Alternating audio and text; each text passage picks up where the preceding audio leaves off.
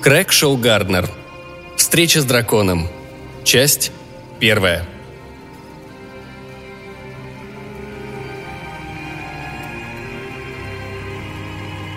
Хороший волшебник должен всегда стремиться к высоким целям, и ничто не должно отвлекать его от этих возвышенных помыслов, кроме, пожалуй, еды, а ведь ему должно быть приятно откладывать немного на то время, когда он выйдет на покой. Из наставления Бенезума, том 3.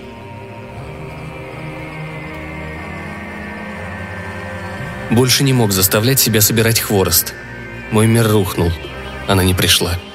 Слишком долго я сидел на залитой солнцем поляне, где мы всегда встречались. Наверное, она и не знает, что уже полдень. Но ведь что-то ее задержало. Вспоминаю холодный взгляд ее голубых глаз, белокурые волосы, то, как двигалось ее стройное тело, как она смеялась. Мои ощущения, когда она касалась меня. Ну, конечно, она придет.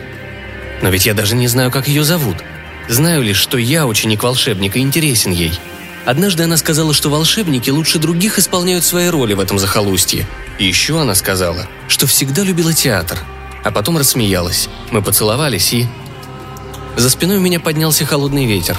Приближалась зима. Я собрал сучьи и ветки, какие оказались поблизости, и зашагал обратно к дому моего учителя.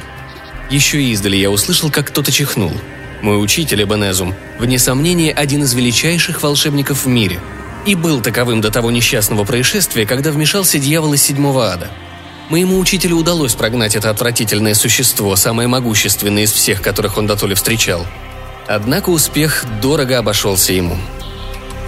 Начиная с этого момента, стоило только Эбенезому приблизиться к чему-нибудь сверхъестественному, как его тотчас охватывал приступ продолжительного чихания. Этот недуг некоторым образом расстроил карьеру Эбенезума как мага. Но мой учитель не из тех, кто легко сдается – в эту самую минуту он, должно быть, предпринимает очередную попытку почитать какую-нибудь книгу заклинаний. Отсюда и чих. Откуда же еще? Если только нет ничего сверхъестественного в воздухе. Наверное, помимо моего настроения была еще какая-то причина, в силу которой все вокруг было так темно, и была другая причина, из-за которой мы не встретились, как собирались. Справа от меня зашевелились кусты. Что-то очень большое пролетело мимо, закрыв на секунду солнце. Я вошел в дом с охапкой хвороста в руках. Волшебник чихнул.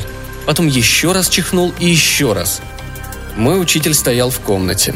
Одна из его книг заклинаний лежала перед ним на столе. Я поспешил ему на помощь, в торопях позабыв о хворосте, который, когда я потянулся к книге, рассыпался по столу. Несколько веток упали на одежду чихавшего Эбенезума. Я закрыл книгу и с тревогой посмотрел на мага. К моему удивлению, Эбенезум высморкался в свой расшитый золотом темно-синий рукав и заговорил со мной спокойнейшим тоном. «Спасибо, ученик!» Он бережно поднял с колена веточку и положил ее на стол. «Не мог бы ты определить ее в более подходящее место?» Волшебник тяжело вздохнул. «Боюсь, мой недуг хуже, нежели я думал. Возможно, мне даже придется призвать кого-то на помощь со стороны». «Со стороны?» – осторожно спросил я. – надо поискать другого мага, такого же великого, как я», — продолжал Эбенезум, подчеркивая каждое слово. «Хотя для этого нам, возможно, придется отправиться куда-нибудь далеко. Быть может, даже в великий город Вушту». «Вушту?» – переспросил я. «С его садами наслаждений и запретными дворцами? В город неведомых грехов, которые преследуют человека всю жизнь? В эту самую Вушту?» И я тотчас почувствовал, как тяжесть свалилась с моих плеч. Я поспешил сбросить дрова возле огня. «В ту самую», — кивнула Бенезум. «Но есть проблема. У нас нет средств для путешествия и нет видов на то, чтобы раздобыть их». Словно откликнувшись на наше затруднительное положение, порыв ветра уперся в наш дом. Дверь распахнулась, и внутрь полетели грязь и листья, и вслед за тем, пошатываясь, вошел какой-то человек в лохмотьях – все лицо его было в грязи. Он захлопнул за собой дверь. «Бегите! Бегите!» – дрожащим голосом проговорил пришелец. «Драконы! Драконы!» И тут глаза его закрылись, и он рухнул на пол. «Ну вот, теперь все ясно», — сказал Эбенезум, поглаживая свою длинную седую бороду.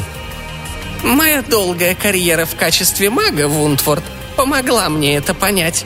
Если долго ждать, то что-то все-таки обязательно случится.